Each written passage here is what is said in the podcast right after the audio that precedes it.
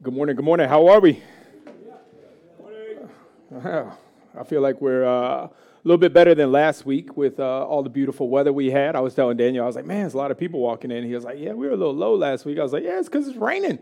You know, about 50% of us are going to be allergic to the rain when, it, when it's coming. So, no, I get it. Uh, you know, um, lead, leading into this week, I want to I want to open you with this. For me, um, my family is on holiday right now. We're out at uh, one of the islands, and uh, I was about to tell Daniel, like, hey, man, that's, that's like an hour and a half. I'm going I'm to take this week off. And, um, but I was like, you know what? God, God, has left something on my, on my heart with the Beatitudes, because if there's one thing that um, I, I really enjoy is looking at the attitudes of humans, uh, because attitudes are choices right? Like we, we are not just born with this idea of like, hey, here's your attitude in every situation that you're ever going to face.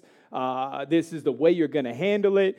This is it, right? It is predestined. It's nature versus nurture, right? The whole time. This is how you're going to, it's not that. Attitude is a choice.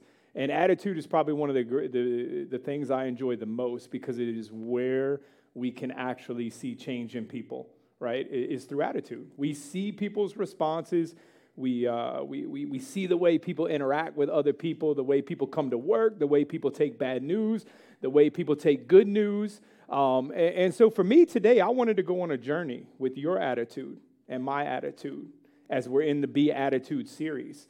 Um, and, and, specifically today, I want to take a journey through the ideas of blessings, um, through words like meekness, uh, and, and, near the end, I'm going to introduce what I believe is North American culture, which I'm going to call the blessing bell curve that we live on with triumph and tragedy. But I want to tie that back into the idea of, of, of where do we see Jesus' attitude, right? And, and, Daniel and I have talked a lot about this week. When, whenever I think about Jesus and I think about the way he approached things, the way his attitude was, was to, to just every situation, I feel like Jesus just rode this even keel right? Like, uh, Jesus, a storm is coming. Got it. You know, Jesus, uh, uh, thousands of people are being saved. I, got it. Jesus, today is terrible. I got it. Right? We, we don't see the, these gigantic high and low of emotion and attitude in, in Jesus. We see uh, uh, this beautiful picture of acceptance while realizing, to be fair, Jesus knew it was always bigger than things we would incur or see on planet Earth. And uh, so, as we take this journey this morning through the Beatitudes, uh, that's what I want us to, to just kind of explore together, right? It is our own personal attitudes, um, our own understanding of, of, our relationship with the word blessing uh, is going to be a big one. Our understanding of, you know, what is meekness. And, and to be fair, as we come into these Beatitudes, is to understand, like, the, the Sermon on the Mount was huge, right? Because we're coming out of the Old Testament into the New Testament. And to be fair, this is Jesus saying, like, hey, this is how we live. This is how we conduct ourselves. This is, these are the things, really, right? Our ethics and morals as Christians, who we are. And, and to go back to my opening statement about attitudes can be adjustment, to understand Christianity is not a, a light switch, right? I, I am saved and all of my things have switched from where I was. It is learned behavior that becomes heart changed behavior, right? But it takes us to consciously make decisions to do things differently and not expect that Jesus is going to come to do it for you, right? Well, well, Jesus turned me from that. Jesus stopped me from that. Jesus, don't let me do that again. And, and, and, to be fair, I believe Jesus looks right, right at us and, and is waiting for us to stop, waiting for us to not do that again. Because he said, I've given you the power, I've given you my love. It is, it is now you, my gift. It is you to decide these things. So as we dive in this morning um, through the Sermon on the Mount, you know, I want us to. Uh, I, I, want us to remember that, right? That this was a very big moment in Christianity. Because understand, we're also, right, Old, Old, Testament philosophy, switching to New Testament philosophy. I mean, hey, we've seen people sacrifice firstborn. You know, we've seen famine. We've seen feasts. Moses has parted the Red Sea. We've seen some wild things up until this point in the Bible. And now Jesus, again, right, who has not come to abolish the law, right? He is not there to say, oh, that was nothing. I'm, I, I am now here to uphold this law through me and to show you the way that we now live this life out. Uh, my, my verse that I'm sitting in this morning, and, and weird as it is, normally I, would read about 15 or 20 verses, right? But I'm just going to read one. Blessed are the meek, for they will inherit the earth. And it is not, you know, I'm not a screen person and understand that. Um, there are a few words on these slides, but I think the good, the slides re- re- revolve in those Bible pages. So uh, I'm not a big one to put things up there. I don't want you to get lost on it. But my verse this morning: "Blessed are the meek, for they will inherit the earth." Right, and that's a pretty bold statement. They will inherit the earth. So let's dive into it a little bit, and, and, and let's first think about what comes to us when we think of blessed, right? And uh, and also understand what it means. If you translate it back in Greek, right, the word blessed in this version can also be translated as the idea of happy, right? Happiness. Uh, so think, right, as we're, as we're understanding our attitudes and our relationship with blessings, blessed is happy. And this idea is that in this, in this verse, then, it's we're saying that if if the scripture we're reading right here, right, is to say that blessed are, so what we're, we are definitely agreeing with that, that if you are, if you are meek, you're going to be happy. And, and we'll get to meek. But the blessedness is also to understand this is from God's lens, right? God, the author, is, is the lens that we're talking from here, right? As we say, as blessed or happy. So it, this is not our own, right? This is it, it is a spiritual prosperity, and the idea that this is not necessarily completely tied to an earthly happiness as we may know it. We have certain things that make us happy, right? Like, uh, you know, we had some, some friends over yesterday, and we were joking about like because they wanted McDonald's, and I've got my kids that want McDonald's. McDonald's makes them happy. Now, you could take a young man or a young woman and turn that frown upside down, you know what I mean, with a crown from McDonald's. Like, Here's your happy meal, and I'm happy, right? Uh, I.e., the marketing behind it. It's not called a sad meal, it's a happy meal, right? So we, we have a relationship with happiness, which I will say is our relationship with blessings, right? And, and I think there's the first part you start to look at yourself and say, what makes me happy? right? Because that's really how you're viewing the blessings in your life. If you want to get deep dive your behavior, blessings and happiness are parallel with each other. So you have set the, the thermometer of how I'm happy in my life, right? If I have this, that, and the other, I am pretty happy, right? It's like we come in here, we got lights, we got air conditioning, we got heat, we got chairs. I got to be pretty happy sitting inside my service this morning, right? It would be very interesting in a social experiment to remove all the chairs and replace this floor with dirt and see how many are coming back week after week. Would we hinge our relationship with the church and Christ on whether or not I had a seat to sit in? I don't know. I'm not saying you are. I'm just saying it would be interesting to see the social experiment of that, of how we're justifying our happiness, our blessings in Christ, right? So, it, it, in the Sermon in the Mount, right, he's using this from the Greek word, which is actually makarios. And uh, you saw how I wrote that. I've been practicing that, right? So this, this word, right, is, is happy or blissful in Greek terminology. Now, we could jump in the rabbit hole of self contained happiness, right? We, we definitely can. We could jump in a rabbit hole to say, man, if I wanted to mark down all the things on a list right now that make me happy, right? That, that would probably be very interesting for us to even deep dive on ourselves to say, hey, what are the 10 things that make me happy? And, and, what I would ask for that is to say, okay, how many of those are spiritual in nature and how many of those are 100% earthly in nature and have no being to the idea of the essence of Christ? Again, not saying that you are guilty of this, nor am I saying, am I saying I'm not guilty. I would be a hypocrite, right? I have certain things that make me happy that are 100% earthly and have nothing to do with the essence of Christ. That is the reality we live in in North American Christianity. We have been given, uh, through our own devices, much of what we consider now to make us happy. But it, as we move forward today, I, I really want us to focus on going back to the perspective of God's blessings in our life, not our own idea of blessings, God's blessings in our life. And if I think about it from a scripture standpoint, you say, hey, give me one piece of scripture that, that what you would say, like, man, that, that is, that, that's God's lens of, of, blessings in life. And I, and I always have to go to Jude. There's only, there, there's only a chapter there, right? Chapter one, and you read verse one through two, and it says, To those who have been called, who are loved in God the Father and kept for Jesus Christ, hear the words mercy, peace, and love be yours in abundance. Peace, mercy, and love be yours in abundance.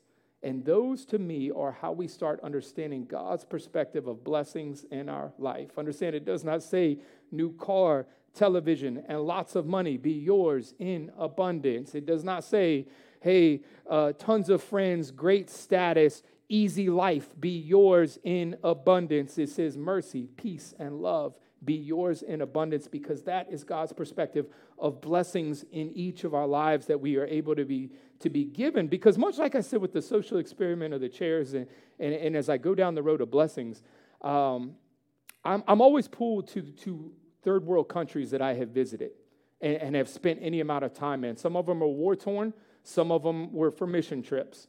But I have a very interesting relationship with each of them because I go with a predetermined mindset that I am there as their Savior.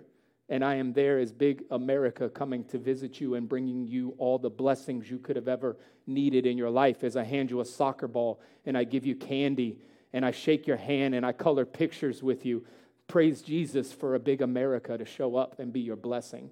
But I would argue this that I have never been to any third world country, and I've been to quite a few. I've never been about to get back on my airplane to come back to big, great America, and I've never had one of them say, Can I please, please come with you? Can I please come back to your land? But I've had many people who have visited with me say, Can I please stay here? Can I please not go back home? Can I stay with them on their dirt floor with no electricity? With nothing that we consider blessing of happiness in our own lives. As they either will get up and work that day or they will die because there is no government aid. So, is our relationship with blessing been completely coerced by our own culture to believe that we're entitled to everything that we see upon us today? That we're entitled to nice cars, nice buildings to worship God in, nice clothes to put on our body, food on every table. We can go spend $3.99 and grab a Happy Meal. We're going to eat today. I don't have to grow my food. I don't have to live off the land. I am blessed. Are we? Are we truly blessed? Or have we continued to find easy buttons to find a blessing and disguise it as a blessing because it fulfills that purpose other than what God has intended for us to be? So I think our relationship with blessings may be slightly confused for many of us. And, and as we come in later to, to kind of land this plane, and I, I introduced it as the blessing bell curve, I will also introduce how I believe our lives are defined by the outcome to seek the blessing, not where we've been positioned in this life with an abundance of love and mercy and grace that is the actual blessing that is in our life. But as we switch gears to, to being meek, right, or meekness, as we reference it in this scripture, right? Blessed are the meek. Well, what are the meek? John Gill's commentary said it like this He said, Hey, meek people don't envy, they don't retaliate, and they exercise patience in the face of adversity. Other words that we could probably describe with a definition like that are resilient right? We, we, we, this idea of resiliency, but where is resiliency found? You know, if we look at modern times, resiliency is found by, by, uh, by adding stress into the body, right? We, we work out, we get in cold baths, we get in hot stuff. Hard things make us harder, right? Do hard things make us harder. And I, I agree. I agree. But the idea of meekness that makes it a little bit different is, is the idea that you, you, you are you're exercising patience. You're not trying to rush through something. You're not looking to retaliate. Matthew Henry added that meek people show joy and happiness, here you go, under dire circumstances. Right? They show happiness under dire circumstances. And I've met a few people like that in my life, right? Where they have some god awful news or they have something to them and they simply sit there and tell you, Ah, that's right. May the good Lord continue to bless me. And you're like, what? You, the good Lord bless you, my man. You are sick. The good Lord is here with me. You know, hey, uh, I just lost everything to my name. May the good Lord continue to bless me. What?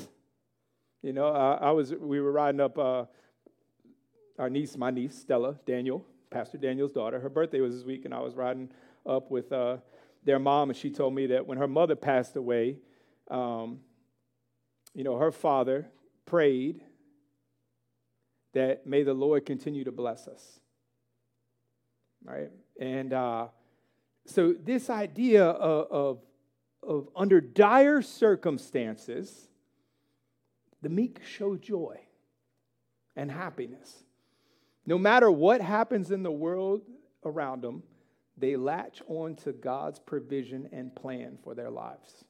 And that's a struggle we have with words like meekness because we only see the tragedy or the high or the low, and, and then we go to kind of outcome seeking, right? Like, oh my gosh, what happened? I got to get through this. I got to get I got to get on the other side of this. Okay, hey, if we do this, this is going to happen. We do this, this is going to happen. But we don't just set in the middle of the moment to realize it's uncontrollable.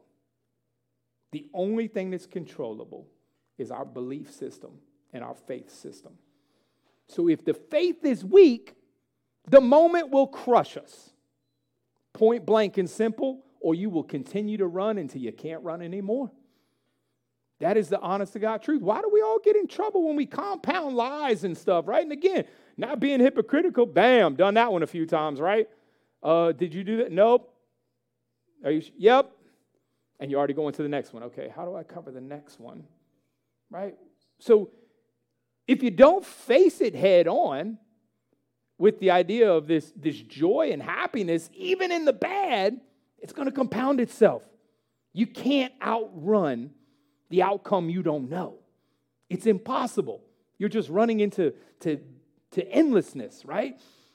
So with, with meek, I wanted to kind of walk down where, where the versions of the Bible, right? NIV says, Blessed are the meek, for they will inherit the earth. King James, Blessed are the meek, for they shall inherit the earth.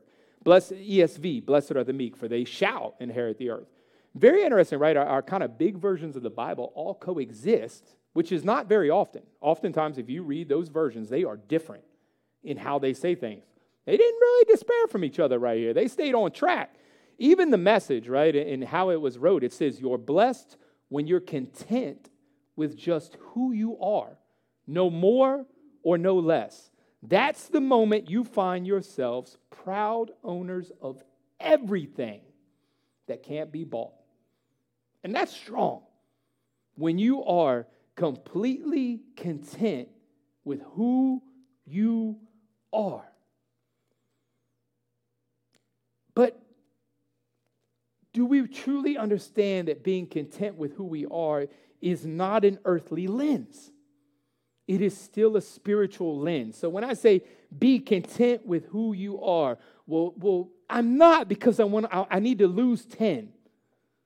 I'm not because I want to make 10 more thousand. I, I'm not because I still want that new car. I'm not because I still want to put, put my family in a five bedroom, not a three bedroom. All earthly things. And if it boils down to it, it is impossible. I'm going to call it for what it is. It is impossible if we go back to the definition, right, of, of, when Matt Henry said to find to find happiness under dire circumstances, it's impossible if that's our lens to ever find happiness in any circumstance. Because if you aren't content with the spiritual being that God has blessed you as, you will continually search for other things to make you happy. Why do, why do uh, affairs happen? Often because we're seeking happiness. Why do we quit jobs? I'm seeking happiness. Why do I buy things? I'm seeking happiness. But are we seeking happiness or are we seeking avoidance? Of actually who we actually are as a person. And when I can get people, right, kind of the birds of a feather flock together mentality, as long as I have people accepting of my viewpoints and the way I live my life, I'm going to be happy probably for a while. Right? But but but the part of happiness that's never exposed is what's in here. Right? We I don't get to look check a lens and look through that shirt today and say, "Are you happy?" Or are you just continually to run because you've never found the happiness in yourself that Christ has provided you. So, when, when we look at meek people, some of us could interpret it as weak people, right? Because we're saying, I'm trying to find happiness in who I am. I don't need nothing more, nothing less. I'm good with everything I've got, right? Uh, it, it is who I am, right? Even the dictionary says that they are humbly patient under prov- provoking from others. They are compliant, they're gentle, they're kind. They enduring injury with patience and without with resentment. There's plenty of people that would say, if those were your actions, you're weak. You're not meek, you're weak. Because you're just sitting there letting people do whatever they want. You're not, you're not fighting back. You're not, you're not putting your point, your two cents into the situation. I'm not proving everybody wrong that that's not who I am. I would argue that weak and meek are opposites, and meek is probably the greatest sign of strength you could ever have in your life. Because it, what, it, what it would mean to say is when, when, when everybody wants something to say to you, you realize you have nothing to say back because it does not matter. It is an earthly argument without the essence of Christ in it to be satisfied with who you are. So, what does it really matter? When people are mean, they're going to be mean. When people are ugly, they're going to be ugly. We are sinful creatures, right? We are nasty if you want to get down to it. We are not nice people. But the strength in Christ alone is that I realize that. And I can never put my relationship of blessings and happiness in human beings. I'll call it for what it is, right? Uh, marriage vows will take you down a road. Hey, I'm supposed to find some extreme happiness with this person. Is it the person or is it the unity in Christ where you will find extreme happiness in? Is it the team in Christ that you can find extreme happiness in? But if you chase it for the feel good, you're going to chase emptiness. Right? And as you take it into this meek lifestyle, for a lot of us, right, in modern culture, is to realize that it's probably this somewhat mild, passive, Maybe you could even say timid in its own way uh, if you kind of saw this played out in our culture. So you would be like, man, that's not an alpha, right? Like that ain't a go getter. They let everybody say whatever they want to them, they're not even fighting back. They're not asserting themselves. They're not doing the things to lead, right? Because we think of leadership as this bold stance, right? Like I am the leader. Follow me. I go back to Jesus. What did we say in the beginning? It was an even keel. It was an even, emotion. His attitude was very even. He wasn't, if you want to describe bold, we'll go to Peter. Peter wanted everybody to know who he was. Right? Peter wanted the world, hey, disciple of Jesus. Right? I, I imagine Peter is the guy that, that has the, the name tag with every billet he's ever had in his life underneath of it, right? Like a disciple of Jesus, fisherman, captain of the boat, uh, greatest fisherman on the West Coast. You know what I mean? Like Peter wanted the accolades. And again, so were we, most of us, right? I am guilty of that, right? And the crazy thing was, when it got tough, was Peter bold? When it got tough, did Peter stand up high and say, Nope, that's my Lord. You ain't taking him. Oh, who's that? I ain't never seen him before. Huh? Right? So, so oftentimes, we, who appears to be bold in Christ and, and, and leading in Christ are often the weakest in their relationship with Christ. And they're re- weakest in relationship with others. They're really good until it gets really hard. And then all of a sudden, that's not them anymore. Peter to Jesus, right? Who's that? Huh, I don't know. Uh, right? How many of us have led parts of our Christian life like that, right? I, I am a believer, you know, on my, on my Instagram profile, love, believer in Christ, lover of the Lord. And then someone bashes you about it, right? Or, or someone starts to get on your status about it, or your, or your clique is like, man, I ain't in that Jesus stuff. I don't follow the Lord. And you're like, ah, oh, man, I ain't got no big relationship with him, man. I just go to church, you know what I mean? Like, that's all my, you know, wow, man, boldness in Christ, right? Like, The meek lifestyle to be humble, to be gentle, be, to be patient, bearing with one another in love, right? And, and believers are called to share the gospel in gentleness and meekness 1 peter 3 15 instructs always be prepared to give an answer to everyone who asks you to give the reason for the hope you have but to do this with gentleness and respect. Hmm. Right we, when someone asks you to, to live, why do you live the way you live? Why do you believe the things you believe? Why, why are you happy with who you are?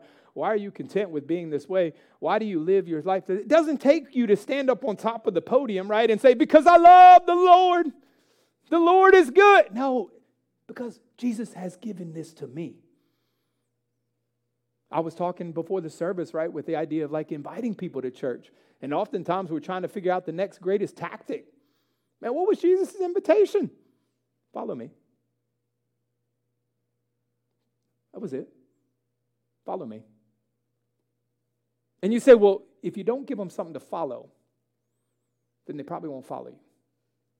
Right? And your words aren't what people follow, your actions are what people follow. And that's why the gentleness and respect matters, right? Because all of us, no matter of our ethics and morals, to be fair, we care when people treat us with gentleness and respect.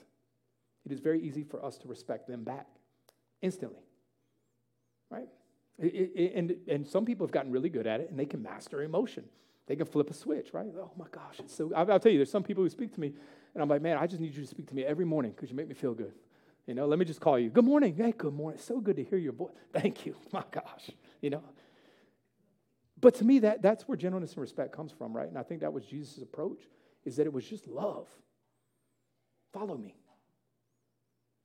Follow me. And, and with gentleness and respect comes a belief. They're not going to lead me to bad places, right? I, I can follow them and see what's going on. Then you start to realize, maybe, wow, look at all these other things part of their life. They are this way with everybody. They are just gentle and kind and respectful. So when we say blessed are the meek, it's because those that live in as with with meekness, people are going to follow them naturally. They are going to follow them way quicker than the bold assertion, right? It's the idea of like inviting the church, just like we said. If I said, hey, follow me, or if I say, hey, come on, follow me. Come on, come on, come on, come on, come on, follow me, right? There, there's way two different approaches. The, the second one I just said, people are like, what? Like, who is this guy, right? It, it's just the quick moments that Jesus and the genius that he is understands how it touches people's emotion, how it touches people's thought process. It's their attitude, right? So as we move from here and we're going to hit into the inheritance earth and get ready to, to land this plane, Understand, right? That when we look at meekness, we're not looking at non we're not retaliating, right? We are thankful. We have joy in dire circumstances. So in tragedy and triumph, I'm happy, right? No matter if it's good or bad, I'm happy, which we'll close here with in a minute. Inheritance of the earth, right? And this can be a confusing thing because now we're saying, well, man, what are you going to inherit the earth? Like, you going to get land? What you going to get, right? Uh, like some cows? Like, what, what are we inheriting right here? And, and, and while we all, to be fair, are doing nothing but interpreting at this point in time, because the scripture does not go to a next verse, and I want to make that clear, right? There's an IMO, in my opinion, as I come into this next phase right here, that the inheritance of the earth is the peace, joy, and contentment that you live with in your daily life while here on earth. Nothing more, possibly a lot more because Jesus has a lot of goodness, but nothing less. Right? I, I, I don't want you to, to walk out of here to think that if I start living this way, I'm inheriting plots of land, right? Or I, I'm, I'm inheriting riches. Because the riches are spiritual in nature. And, and I would say that if we really took a deep look in the mirror and say, if I could live each of my days of my life with peace, joy, and contentment, I am probably above blessed than I could ever imagine that I, that I am not searching for these things in my life anymore. and, and I'm not being just taken down the highs and the lows. And, and that's where I'm going to bring us to as, as we get closer to the end. You know, that's about 10 minutes. So I call this the blessing bell curve, right? Uh, we've gotten pretty good with some curves and some graphs in our life where we see things like, oh man, you know, okay, it's doing this and the trajectory and all that. I, I have a pretty strong belief of, of kind of what's probably causing a lot of us to have a, a soft relationship with, with Christ and not truly being appreciative of the essence of Jesus Christ is because our blessing bell curve is tied to the outcome of every situation that we face, right?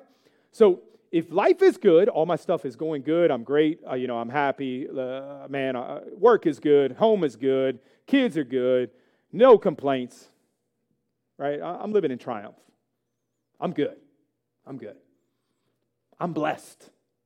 The Lord is blessing me, right? But then it takes a drop. Work's not good, home's not good, kids not good. I mean, and again, being very being being very cautious with my words here. You know, I, am sick. Uh, uh, I have a death in the family. I have, you know, that that's coming down, and so are we. And so is our blessing curve because it's tied to this outcome of the situation. Right? And, and so, so I'm not, I, I, I'm, I'm like, good Lord, come on, Lord. Pull, get, get, hey, turn this situation away, Lord. Get me out of this evil, Lord. Like, we, I mean, we, we, we are trying to get that outcome turned and turned away from us right now. No, sir, Lord. Come on. Bless me up out of this thing. And that to me, I feel is where we kind of go wrong with our relationship with Christ is we believe that that is a direct result of our relationship with Christ is this curve that we live in of, of how we view blessings. Life is good, I'm blessed. Life is bad, not blessed. Life is going good again, good Lord's blessing me. Life is starting to go bad again, hey, good Lord, I need you to bless me again.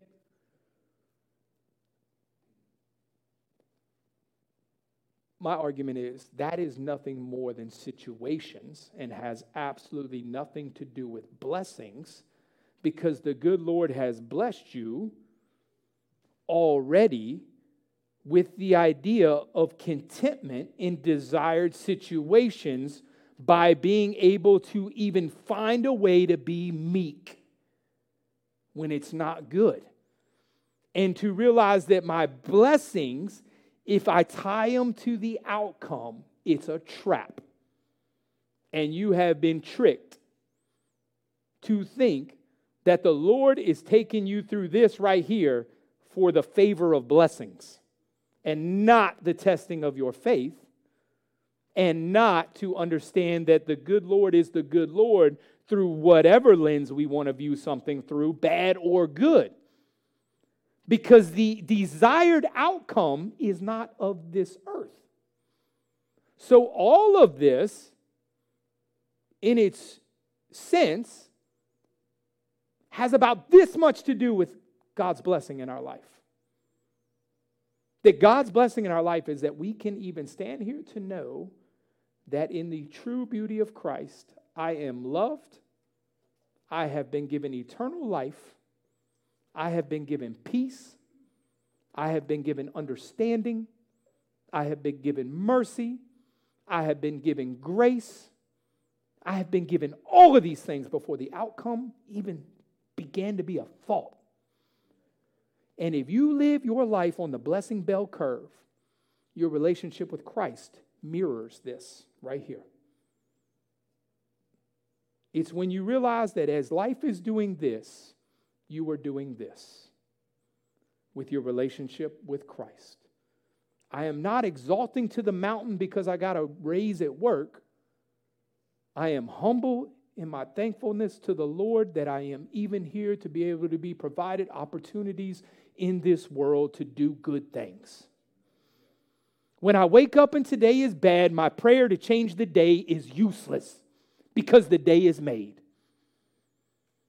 When I wake up and the day is good and, and, and, my prayer is to God continue the good day, it is useless. The day is made.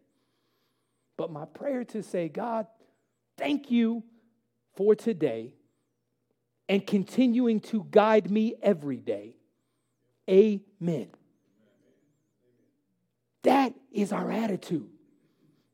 I want to read something to you. You can tell me where it's from at the end if you want. The Lord said to Satan, Very well then, everything he has in your power, but on the man himself do not lay a finger. Hey, good Lord saying that to Satan. Then Satan went out from the presence of the Lord. And one day, when Job's sons and daughters were feasting and drinking wine at the oldest brother's house, a messenger came to Job and said, The oxen were plowing and the donkeys were grazing nearby, and the Sabeans attacked and made off with them. They put two servants to the sword. I am the only one who has escaped to tell you. While he was still speaking, another messenger came in and said, The fire of God fell from the heavens and burned up the sheep and the servants, and I am the only one who has escaped to tell you.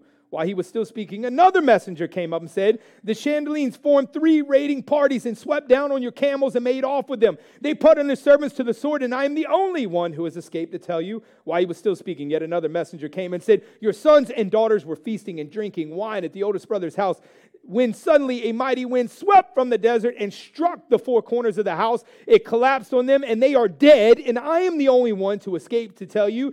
At this, Job got up and tore his robe, shaved his head, fell to the ground in worship, and said, Naked I came from my mother's womb, and naked I will depart. The Lord gave, and the Lord has taken away. May the name of the Lord be praised. In all of this, Job did not sin by charging God with wrongdoing. Job was blessed beyond measure in our lens. And the good Lord gave Satan the authority to test every bit of it, killed his kids, took his land, took his animals, took everything, everything he had on earth. Can you imagine if our faith was tested in that way right now? Take your job tomorrow. I'm going to take your kids tomorrow. I'm taking everything from you tomorrow. Would you still drop to your knees and worship the Lord? Or would you drop to your knees to pray for a blessing to get out of this. I would be hypocritical if I said I'm probably not praying to get up out of this sometimes. But I also know that my work inside of me is to continue to be happy and content no matter the situation because the Lord has even blessed me to be in this moment on earth to make a difference in his name. As we close it here with, with it, attitude. It's the Beatitudes, right? A general, long lasting positive or negative opinion or feeling about a person, object, or problem. Attitudes are developed through direct experiences, social influence, and sometimes media exposure. Here's what attitude is it actually reflects the absolute trust and faith in what you have. And if your attitude is constantly combed by earthly experiences, that is not a complete trust and faith in the Lord Jesus Christ. It's not to say you're wrong. It's not to say you're weak. It's not to say you're bad. It's an alertness to all of us to understand where can we continue to strengthen our relationship with the Lord. That is what the beatitudes are. They are not this idea to say you are a failure. They're an idea to show you that is living in Christ. That, if you want to get down to it, when you read all of them, are the blessings in Christ. And your absolute happiness will be found through living this way in these blessings by understanding that you can't control outcomes. You can only control your reaction. And your reaction will be controllable by whatever you have your faith and your trust put in. And if it's other people, you're going to be like the wind. If it's the good Lord, you're going to stand firm. You may lean to the side. A tree can lean to the side during the biggest storm, but what its roots and how deep they go will tell you whether or not it's going to break. And for all of us, it's a root game. How far do our roots go before I break? And that's why I like the word meekness with resiliency, because I do believe they actually coexist. Because if my roots are deeper in Christ, I'm a more resilient human being. right? People always say literally the eye for eye, cheek for the cheek. It's not literal in sense. You told Jesus he wouldn't turned the other cheek? Because I'm pretty sure he watched people drive nails through his hands, put thorns on his head, and whip him and beat him, and continued with all the power in the world. He welcomed it. Welcomed it. With every every bit of power he had, he welcomed the tragedy. Because why? The triumph was so much bigger than the tragedy. And in our lives, I understand it can be tough to understand that the tragedy is not the pinnacle sometimes. But I promise you, your faith and your trust in Christ, if it's deep, you will understand that there is no tragedy bigger than the triumph. As we close this morning, I'll leave you with this. You know, uh, I, I, never quite got grasp everything about you know visiting places in South America or the Middle East or in Asia, you know, where, where people had nothing. I never grasped it in my young age, younger age. I'm still young. And uh, I, I didn't. I really didn't. But it, it, it really set over time into me to realize that, man, like, you know, my responsibility is to be a good steward with everything God has blessed me with to be content with my gifts from God. If it's to communicate, I'll communicate. If it's to live bold, I can live bold, right? But through meekness. But God has gifted me all these things, and I've been charged with being a good steward. And, and what I will tell you this is what I've learned being in all those countries is my relationship with Christ for probably, you know, I, I don't know if I could count my youth all the way coming up for 30 some odd years, really wasn't true. Because when I go to these places and see people sitting on dirt floors, man, you know, living in famine, living in, in starvation, living in death, living in disease, and they wake up and say, Thank you, Lord. Praise to you, Lord. And how many prayers have I wasted for something more? For something greater on this earth? How much time did I lead people to something more or something greater on this earth? But I never left, let them for, for a while to seek something greater inside of them that would let them, no matter if they woke up on a hardwood floor, a dirt floor, a carpeted floor, to say, Thank you, God. Thank you for this. And, you know, I, I mean, the internet and, and all its badness, man, sometimes these videos come through with like these little kids in Africa or somewhere singing songs that, that are just, you know, thank you, Jesus, for, you know, and I mean, they're in, in rags. And it can borderline break you down to tears to think, I've got something to complain about. That I'm asking God for more. What I think we should probably do is ask each of ourselves to be more for Him and to be stewards of what we've been given so that we don't exit this world missing opportunities to introduce people to Christ by simply saying, Hey, follow me. I want to lead you to Christ. I'm going to pray for us this morning. You know, um, again, I, I, don't want you to leave out of here thinking, like, man, I'm a bad Christian, right? Like, you know, uh, I want you to leave out of here saying, man, like, I need to understand myself. I need to understand my relationship with Jesus. I need to understand Jesus. I, I don't need to know more of Jesus. I need to worship Jesus. I don't need to necessarily read more right now. I need to pray more. I don't need to ask for more. I need to be thankful for more. And, and, for all of us, I think that's where it's at, right? I want you to leave here happy because, again, there's nothing to be sad about right now. Even when we are alerted to things within our own personal relationship with Christ, it's not a sad moment as much as it is, thank you. Thank you. You know, and, uh, you know, I'll leave you this. I saw a secular, uh, I'm going to say secular, make sure just in case one of y'all find the podcast. I'm like, what are you listening to? Um, I saw uh, one the other day, and, and, and the gentleman asked him, he said, what, what advice would you give young people? And he said, man, he said, my advice would be live lean.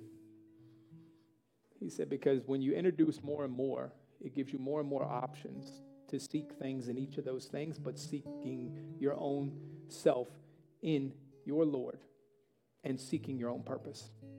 You'll just waste time and all the other stuff. If I wake up sad today, I'll go grab one of my five cars. You know what I mean?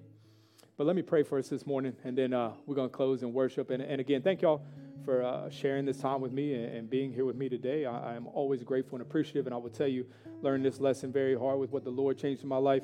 Anytime you have, whether it's one or 101 people that are listening to you tell a story about Jesus Christ, I'm thankful. Uh, because I have been given the authority to, to, to share a message. Not the originator of the message, just share a message. But let us pray. Heavenly Father, God, May we forever be thankful for you, Lord. May you, uh, may you continue to work inside each of us, God, and, and, and turn the wheels that need to turn for us to understand, like, Lord, man, I am thankful for today. It's not the wind blowing and how hard the storm's coming in my life, whether or not my, my thankfulness and my blessings are, are existent. I've been blessed to be able to handle it. And God, what I pray for each of us as we as we leave here today is that, you know, we just we look at ourselves sometimes and say, God, continue to do work in me so that I can continue to do work for you. And Lord, uh, we're just thankful for the blessings in our life. We're thankful for, for each and every single person here. Lord, I pray those that maybe have never truly dedicated their life to you, God, that what they can have is a moment with you, Lord, where they simply say, Heavenly Father, I, I do believe in you, and I want you in my heart to guide my life. And Lord, when they have that moment with you, I hope may they forever not forget that connection that was started. And much like every relationship, Heavenly Father, it continues to need to be worked and it continues to need to be walked.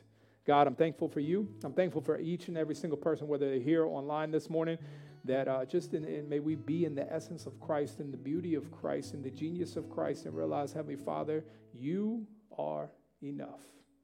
Amen. Thank you for tuning in to the Bridge Church podcast. If you would like to find out more information about our church, you can simply visit our website at thebridgebluffton.com. Have a blessed day.